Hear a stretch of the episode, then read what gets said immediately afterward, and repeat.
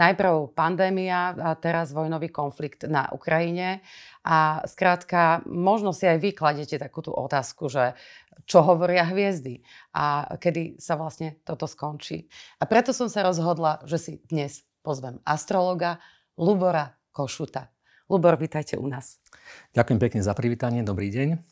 Lubor, som veľmi rada, že ste prišli, pretože keď sú ľudia v koncoch alebo v ťažkých životných situáciách, tak to sa tak aj hovorí, že topiaci sa aj slamky chytá a niekedy sa aj astrológii alebo povedzme numerológii alebo takýmto týmto vedám sa, sa na to tak ľudia pozerajú, že, že, že sa človek slámky chytá, ale sú to veci veľmi nápomocné a ja som veľmi rada, že sa budeme môcť porozprávať na na, na tieto témy. Teším sa. Než sa, sa tam vnoríme e, do celého toho deja, že, že kam sa bude dnes e, náš rozhovor vyvíjať, ja by som vás rada predstavila našim divakom a poslucháčom. E, vy sa astrologii venujete už viacej ako 30 rokov.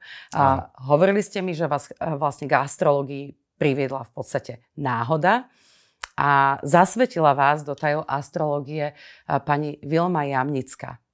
No a ďalšia zaujímavá vec je, že pri svojich e, výpočtoch e, používate Keferovú metódu, ktorá je teda založená na matematike a vede. Povedala som to správne? Viac menej áno.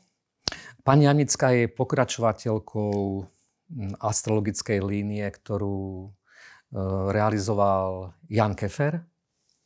Bol to veľmi významný český astrolog, ktorý pôsobil v 20. a 30. rokoch a zomrel ako veľmi mladý, relatívne mladý, 30 40 e, v koncentračnom tábore. Uh-huh.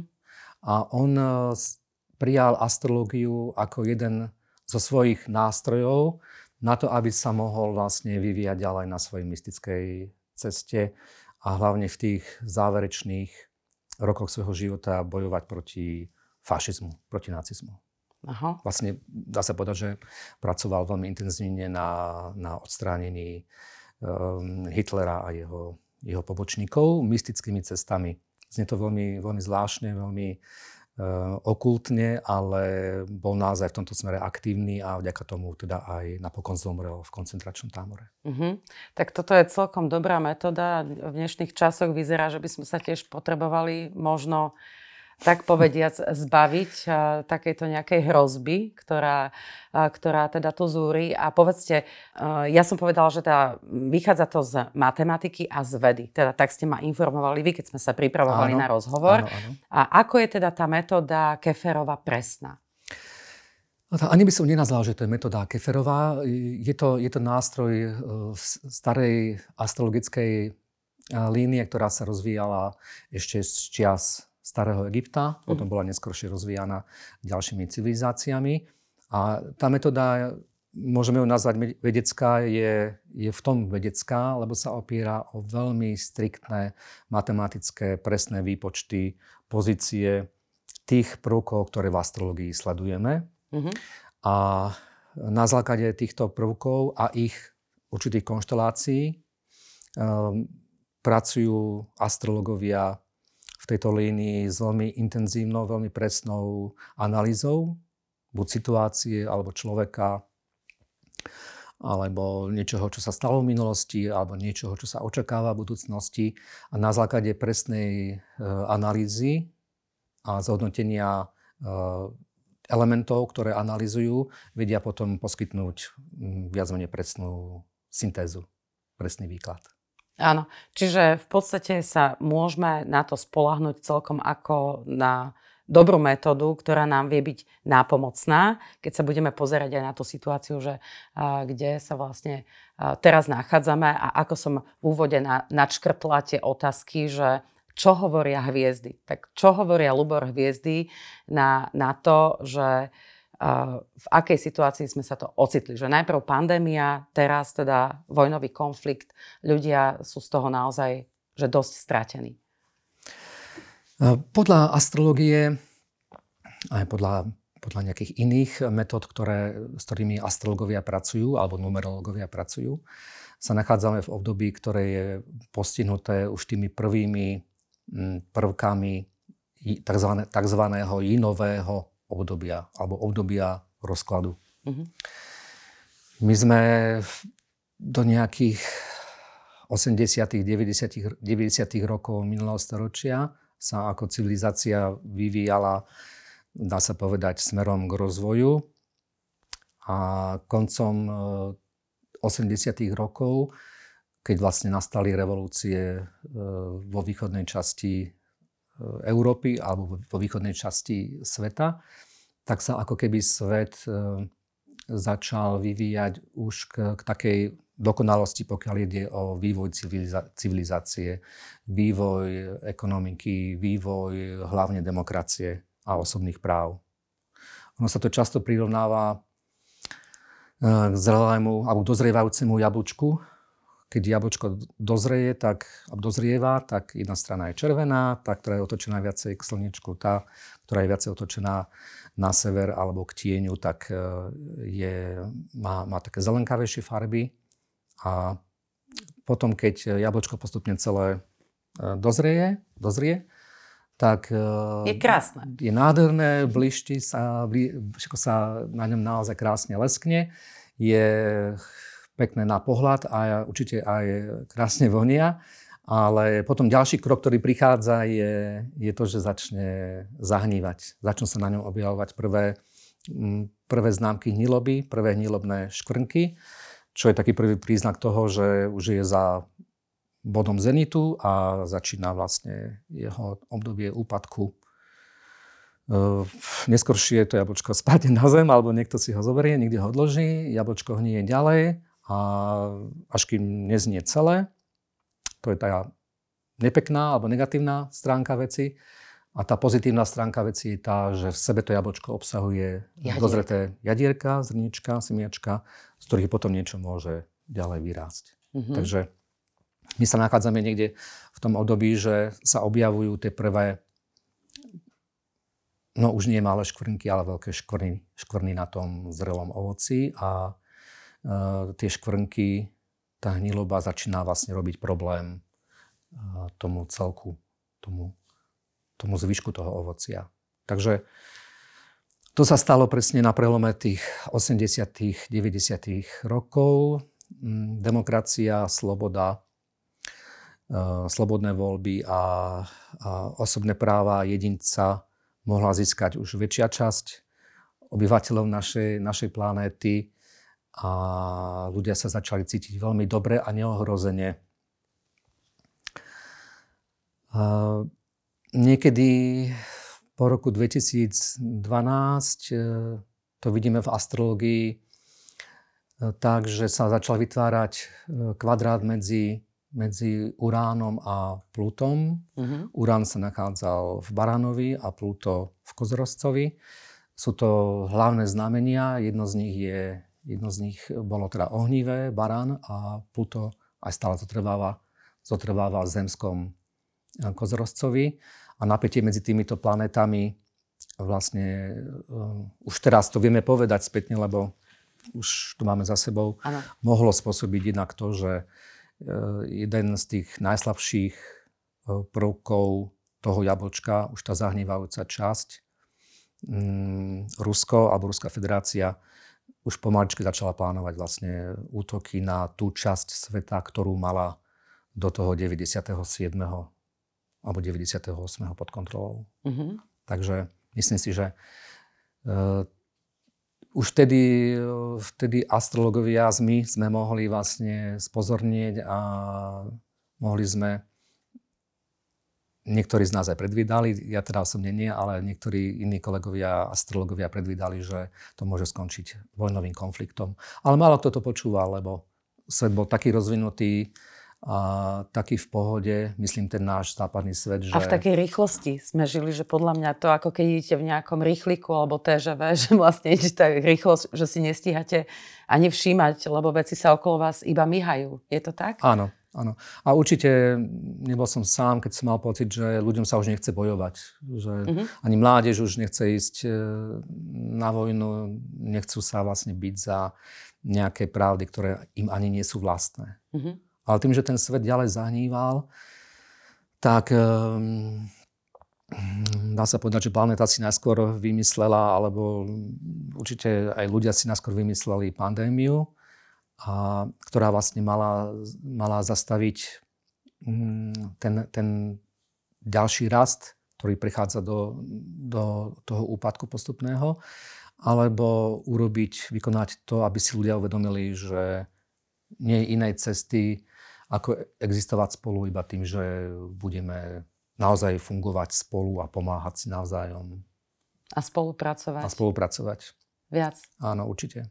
Vlastne vždy ten e, problém nejakej tej ľudskej krízy alebo sociálnej krízy e, celosvetovej alebo, alebo minimálne v tej oblasti toho vyspelého sveta znamená, že ľudia by sa mali spojiť a konať spoločne tak, aby, aby buď e, sa vyriešila pandémia, alebo sa vyriešila nejaká chudoba mm-hmm. v tej slabšej časti sveta, alebo aby bol porazený nejaký diktátor, ktorý skrátka už e, robí zle ostatnému čas, ostatnej časti sveta. Áno, len toho hladu máme na svete veľmi veľa. To skrátka sú krajiny, ktoré sú ním postihnuté. Ľudia na tejto zemi zomierajú naozaj od hladu.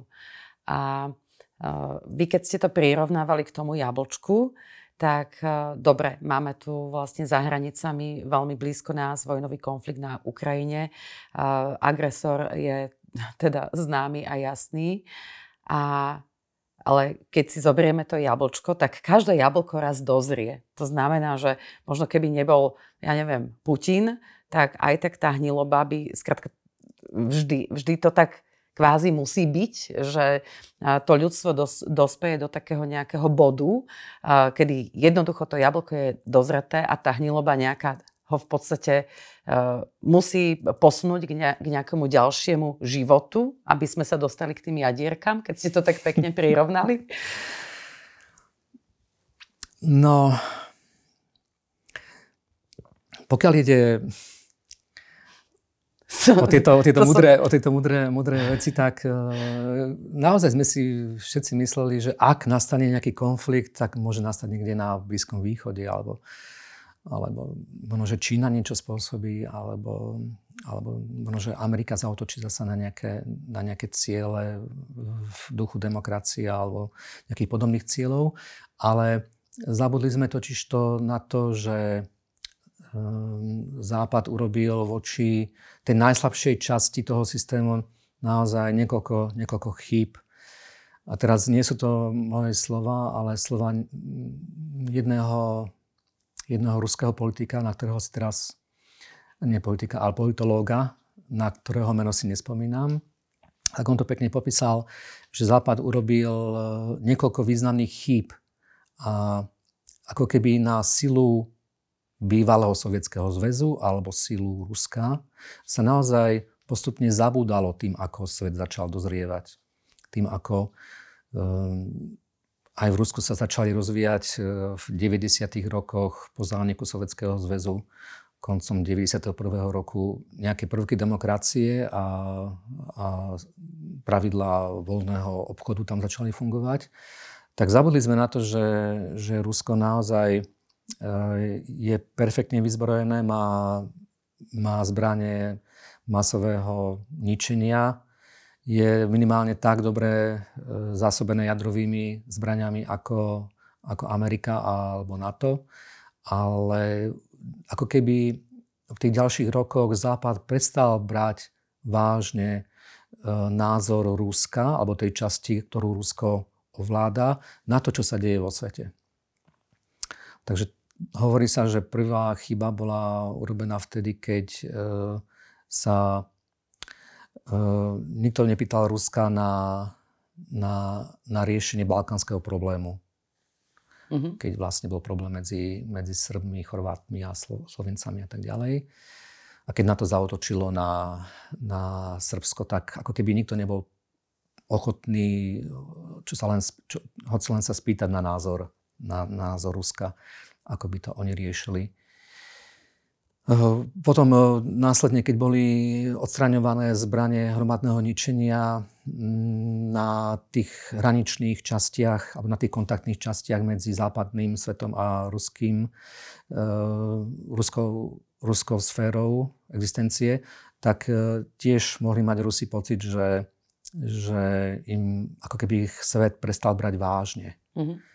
A Určite, že všetci moderní Rusi alebo ruská mládež sa snažila e, čoraz viacej sa približovať e, k západu, či už pokiaľ ide o možnosti štúdia, alebo možnosti realizácie pracovnej, alebo možnosti iba nejakej dovolenkárskej. Ale stále sa, my sa pozerali na Rusov ako na, ako na národ, ktorý je nejaký divný, alebo neúplne dozretý, vyzretý oni tak samozrejme, že aj pôsobia, keď ich, keď ich e, niekde sledujeme, ale e, skratka prestali sme ich brať vážne v tých zásadných okolnostiach, ktoré mm, máme za sebou. Uh-huh. A tým pádom si myslím, že sa tá hniloba ešte viacej rozvíjala v rámci toho štátu, aj v rámci, v rámci vedenia toho štátu. A bolo úplne prirodzené, už tu teraz môžeme povedať, že práve Rusko začalo, začalo vlastne agresiu voči voči svojmu susedovi, mm-hmm. ktorý robí nejakú obrannú líniu medzi, medzi ruským vplyvom a, a západným vplyvom. Hej. No a e, my keď sme sa pripravovali na tento rozhovor, tak ja uh, som vás aj poprosila, že či by sme si to vedeli v podstate ten vývoj, dobre, teraz sa nachádzame v, situácii, v akej, akej sa nachádzame, v podstate čo môže robiť e, bežný človek, bežný občan, mnohé už urobil, to znamená, že sa snažili ľudia nejak pomôcť, či už na tých hraniciach, alebo finančne a tak ďalej. A ľudí ale často samozrejme zaujíma a pýtajú sa, že, že ako, ako to bude pokračovať. Najprv prišiel ten obrovský strach. Ľudia sa naozaj, ja som robila aj rozhovor s psychiatričkou, kde mi ona potvrdila, že má naozaj o 50% ľudí viacej vo svojej ambulancii, že niektorí jej klienti majú pripravené auta s plnou nádržou, s pasom a pripravený odísť. Čiže v ľuďoch to naozaj spôsobilo hrozné a rôzne traumy. Teraz sa tá situácia trošičku ako keby sa upokojila. Mnohí ľudia sú až už aj vysílení z toho, lebo snažili sa veľa pomáhať, až, až zabudali teda aj na svoje nejaké možno základné životné potreby. A, že keď si to vieme tak nejak akože e, rozparcelovať do toho najbližšieho vlastne vývoja alebo do tých najbližších dôb, že a, ako by to mohlo vyzerať tento rok a tie ďalšie roky, že či ten hnilobný proces sa teda ukončí veľmi rýchlo a e, dojdeme nejakým rýchlejším spôsobom k tým jadierkam, že sa začne rozvíjať niečo nové a pekné. Alebo, alebo teda čo hovoria tie hviezdy, či planety? Aké je to postavenie planet teraz tomu naklonené? V roku 2019 vstúpil uh, Urán do znamenia Bíka. 2019? 2019. Aha. A bude tam pôsobiť do roku 2027. Aha. Eh, Urán je planéta, ktorá spôsobuje všetky možné revolúcie, významné zmeny, či už eh, vo svete, alebo aj samozrejme, že živote jedinca, pokiaľ berieme do úvahy eh, horoskop nejakého individua alebo nejaké jednotlivé udalosti. A je to planéta, ktorá nechce nechať nič ležať skladom alebo dlho odpočívať. Je to planéta, ktorá absolútne prehoráva, prehoráva všetky pevné systémy. A planéta vstúpila do zemského býka, ktorý mm-hmm. je mhm. zo všetkých 12 znamení absolútne najstabilnejší, najpokojnejší, má veľmi rád pohodlie, má veľmi rád veci, ktoré, ktoré dosiahlo, dosiahlo to znamenie, ktoré, alebo ten, ten jednotlivec. Má rado pôžitky, pokoj, mier a chce si, chce si žiť svojim životom. Mm-hmm.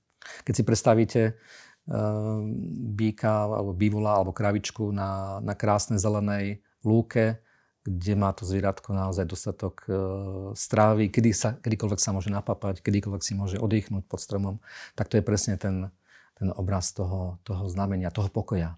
Mm-hmm. Lúčka rozsvietená slničkom s jedným, s dvoma veľkými stromami kvôli tieňu pre to zvieratko a tak ďalej. Také tie istoty totálnej istoty. Áno. absolútnej istoty, mám čo papať, môžem kedykoľvek spinkať, môžem kedykoľvek sa porozprávať so svojimi kamarátmi a tak ďalej. A tak ďalej. Nič nemusím. Môžem si kedykoľvek užívať, nič nemusím robiť. Nemám veľa povinností. Uh-huh. A toto, tento pokoj, tento mier, tento, tento stav bez chaosu je preorávaný e, uránom, ktorý v tej pôde orie nielen tú, tú, tú kvalitnú časť tej, tej pôdy, ale naozaj jeho pluhy idú veľmi hlboko do, do zeme a vyoráva, dostáva na povrch nielen tie kvalitné časti zeme, ale aj tie íly a tie štrky a tie, tie kamienky. A to sa teda vôbec nepáči tomu pokojnému bíkovi, ktorý chce mať svoj kľud a nastáva teda uh, veľký problém a môžeme ho cítiť naozaj ako nepokoj, ktorý, s ktorým stávame a ktorý zažívame počas dňa. Aj, sa, aj potom s ním ideme, ideme spať, hlavne, hlavne keď, tá, keď vojna na Ukrajine začínala, tak sme viacerí mali tento pocit, že, že naozaj sa rúca celý náš doterajší svet, náš doterajší systém. Áno, a, a vlastne sa rúca. A sa rúca. A čo je dôležité, je to, že z hľadiska individuálneho by sme sa mali prestať spoliehať na nejaké autority z hora. Ak máme pocit, že, že nás zachráni um, príchod nejakého mesiáša, alebo že nás zachráni um, nejaká nová vláda, alebo nejaká veľká autorita nad nami, tak uh, môžeme byť veľmi rýchlo sklamaní. Poučenie z toho je to, že ak chceme byť šťastní, ak chceme byť spokojní a žiť v miery, tak najskôr ten vnútorný mier je potrebné, aby sme dosiahli, aby sme najskôr naštartovali individuálne šťastie. Uh-huh. A potom s tým šťastím začali fungovať v reálnom svete.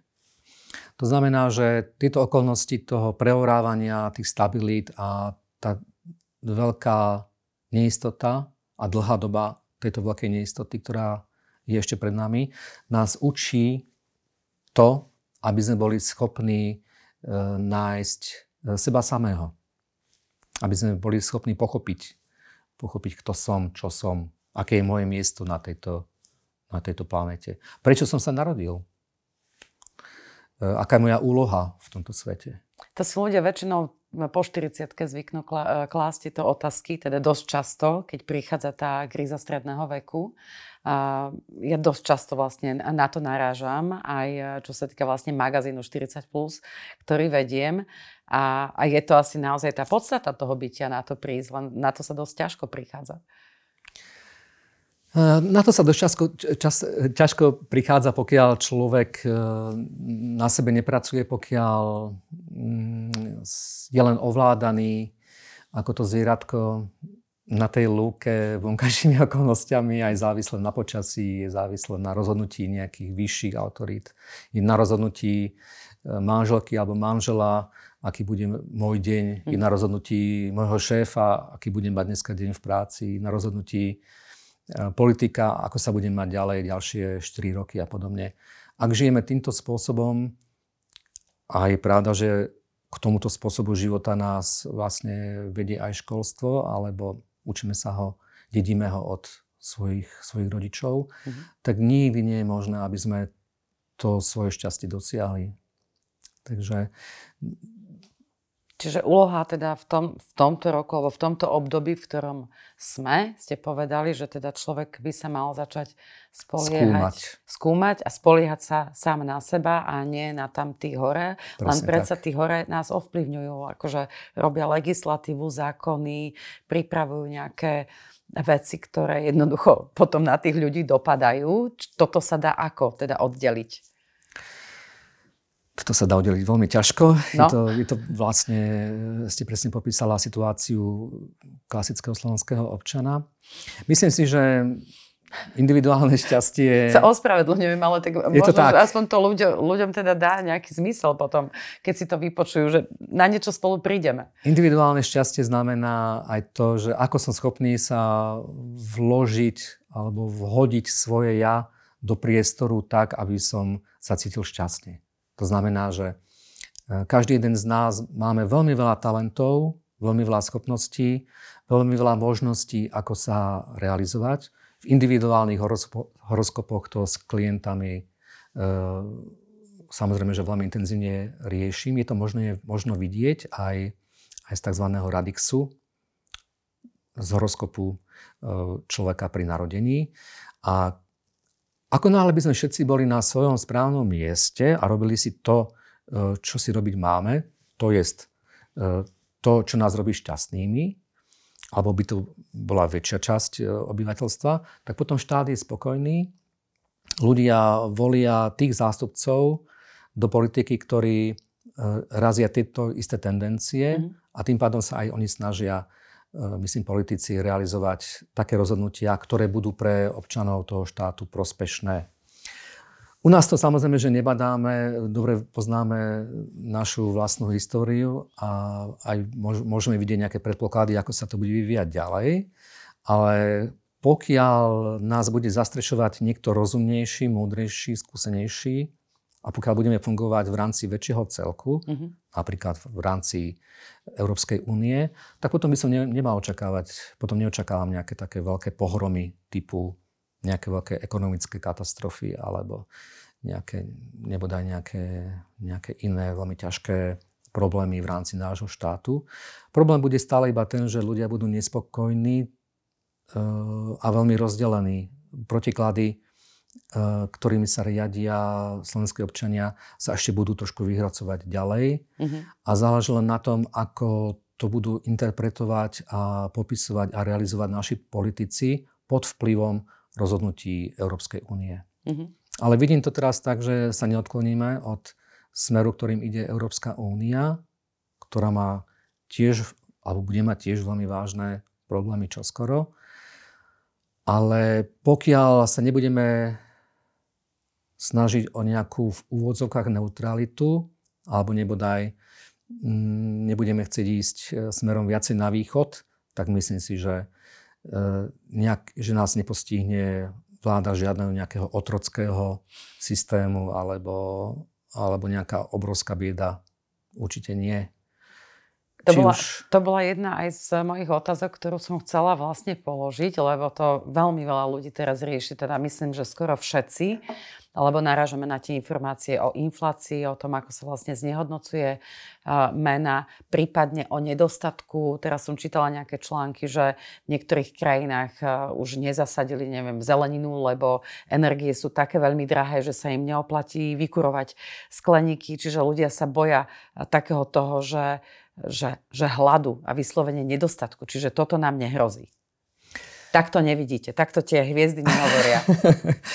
Urán v Bíkovi uh, aj u nás spôsobí veľmi podobné problémy, ale len na, len na mediálnej úrovni a možno, že trošku pocitovej úrovni, Aha. ale ako keby chudoba sa viacej už nebo, nerozširovala a ľudia by určite u nás nemali zomierať od hladu.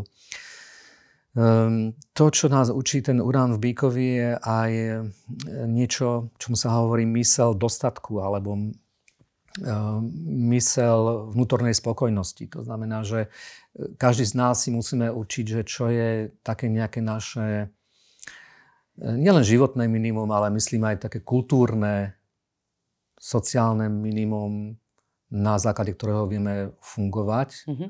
Lebo to, že budú energie ceny, ceny za energie rásť, tak to je viac menej jasné. Tým pádom sa vlastne budú zvyšovať, e, sa bude zvyšovať inflácia e, celková.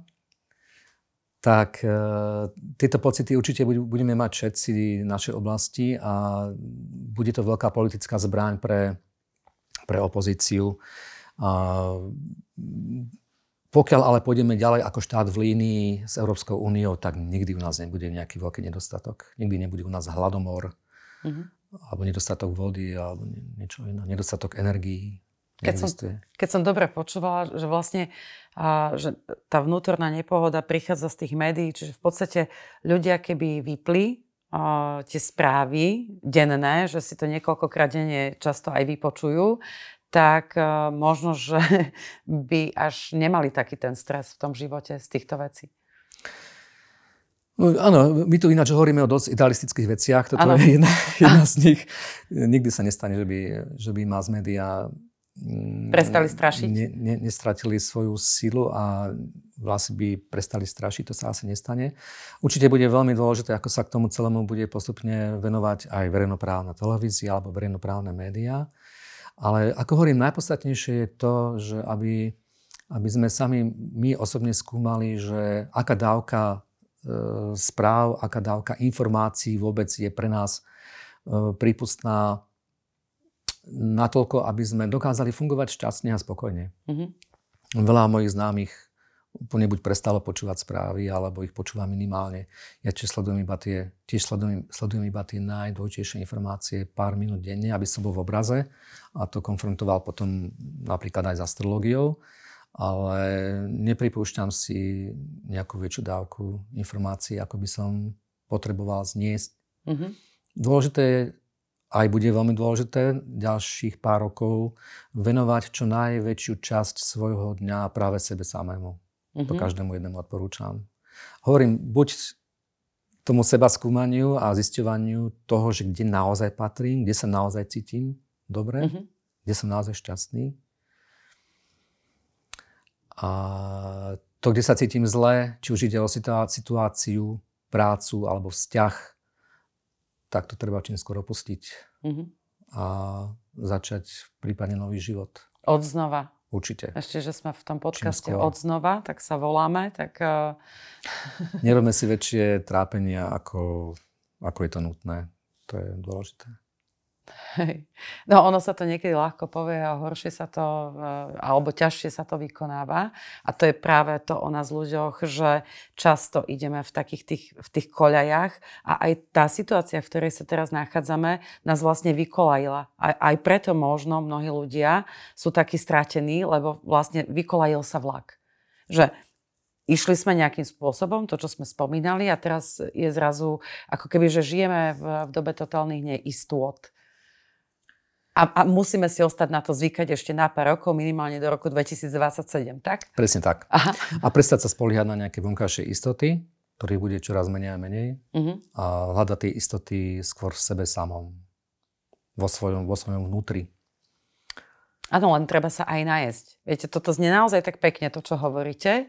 Ako náhle človek... budete rea- realizovať prácu, ktorá vás baví, čo ano. ja myslím, že vy aj realizujete, aj tu na chlapci sú ano. tiež vysmiatí. To znamená, že vždy budete mať prácu takéhoto druhu, ktorá vás dokáže zas, mm-hmm. za, zasytiť. Ale keby ste museli aj zrobiť do nejakej uholnej bane, mm-hmm. Čo vám určite nehrozí, tak toho šťastia by ste pocitovala menej. Ďakujem, a... to, to, to sa teším, že uholná baňa. Ja som, ja som pádom... prezradila na začiatku, prepačte, dátum môjho narodenia, takže on ma to už tak trošičku akože aj prečítal, aj mi povedal, že, že asi, a dosť dobre ma odhadol. Áno, poďme z tej ano, bane von. Hej, hej, takže e, ľudia, ktorí sú napríklad orientovaní viacej mentálne ako emocionálne, tak by sa mali určite viacej venovať práci, kde netreba pracovať so, so svojimi pocitmi, s emóciami uh, alebo s intuíciou. A naopak, tí, ktorí sú narodení v dňoch uh, pod veľmi silným vplyvom emócií alebo intuície alebo, alebo pocitov, mm-hmm. tak by si mali vybrať prácu, ktorá je určená presne týmto smerom. Takže na toto je vynikajúca numerológia alebo astrológia a mala by sa určite čoraz viacej aplikovať v pre všeobecné šťastie nášho obyvateľstva, aby ľudia, alebo aby deti neboli vtláčané napríklad na školy, eh, kde, ktorá im nesedí len kvôli nejakému dedičnému eh, tlaku alebo právu, ale aby sa každý, každé jedno dieťa mohlo venovať tomu, na čo nadanie má. Mm-hmm. A potom určite nikdy nebude trpiť hladom alebo, alebo smedom alebo nejakým veľkým trápením. Hej. To platí aj pre, vzťa- pre vzťahy. Veľa ľudí ide do vzťahov, či už partnerských alebo pracovných, niekedy na silu, bez toho, aby, aby rozumelo vlastne, že o čo, o čo ide v tom novom vzťahu a tým pádom tiež vznikajú také nepríjemné, nepríjemné osudy životné. Takže e, teraz je na to naozaj ideálne obdobie, bude trvať práve na tej individuálnej úrovni do konca tohto roku, respektíve do konca februára budúceho roku, mm-hmm. keď máme všetci čas na to, aby sme sa zastavili v tom hurhaji, aby sme sa zamysleli nad tým, že čo chceme, ak to naozaj sme. On to znie tak dosť, dosť blbo, ale asi na to nie sú žiadne nejaké iné, iné výrazy. Aby sme skrátka porozumeli... Neznie to blbo, veď akože znie to tak uh Jasne práve, že. Aby sme porozumeli tomu, čo naozaj chceme. Každý sme boli stvorení na niečo. Hej? Mm. Vy si bola stvorená na to, aby ste robila moderátorku, redaktorku. Um, chlapci boli stvorení na to, aby pracovali pre vás ako kameramani, fotografii a tak ďalej. A pokiaľ nenájdeme tú prácu, na ktorú sme boli každý jeden nás stvorený, s tým, že väčšina nerobí to, čo robiť má, tak nebudeme šťastní. Uh-huh. A v tomto práve vie taký astrolog alebo astrológia pomôcť, že, že si človek aj vďaka nej nájde tú cestu práce na sebe, aby vlastne teda konečne dospol k tomu, aby robil napríklad to, čo, to, čo by mal, že to, to jeho Áno, miesto na Zemi. Astrológia alebo aj numerológia je to sú vynikajúce nástroje presne, aby bol človek nasmerovaný tým smerom, ktorým ísť má. Hej. Hej. Takže ja som napríklad 30. mája narodený, e, to je veľmi siln, silne racionálne číslo, 30 tak som mňa by určite nebol dobrý pracovník alebo zamestnanec v oblasti, kde treba využívať len a len pocity alebo len a len intuíciu. Mm-hmm alebo, alebo emócie, ale tam, kde sa pracuje s matematikou alebo, alebo s nejakou presnosťou alebo s komunikáciou, tak to sa mi páči. Uh-huh.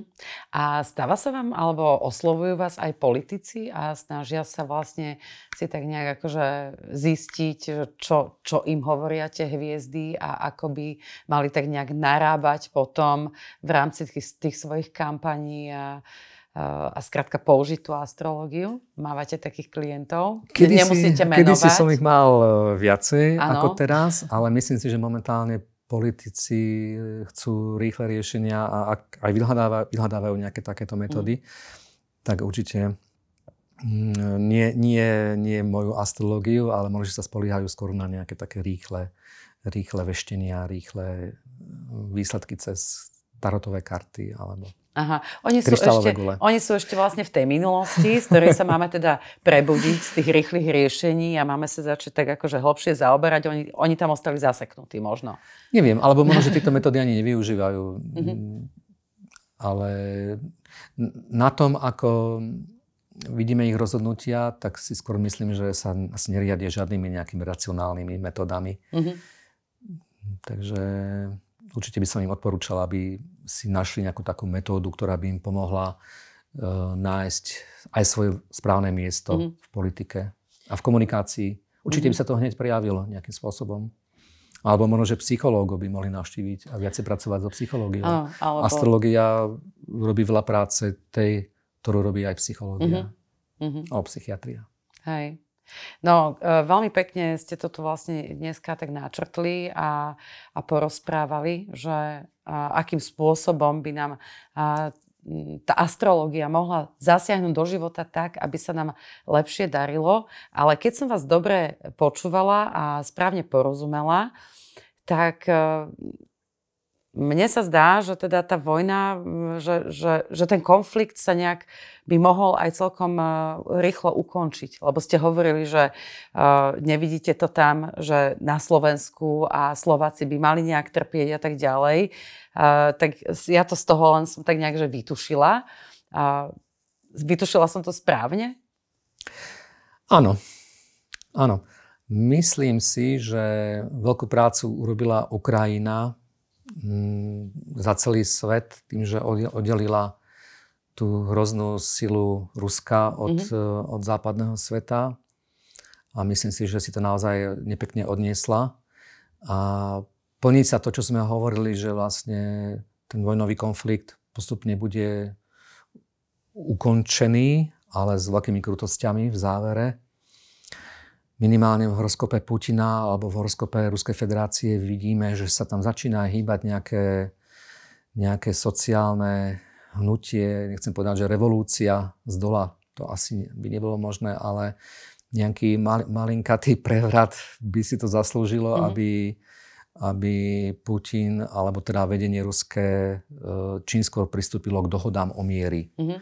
Dohodám o miery by mohlo dojsť niekedy v priebehu apríla, možno, že v prvej, možno, že okolo polovice apríla by sa mohlo uzavrieť jednanie o, o, o miery s tým, že sa následne budú riešiť veci okolo obnovy Ukrajiny, samozrejme obnovy e, Ruska alebo vôbec e, nejakého plánovania ďalšieho smerovania mm. Ruska.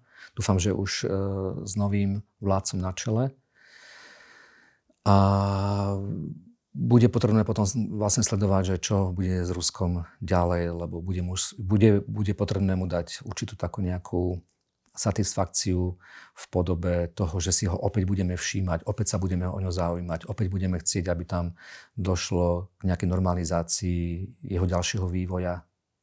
A tieto tendencie badať aj v horoskope Európskej únie, tieto tendencie badať aj v horoskope, horoskope Spojených štátov.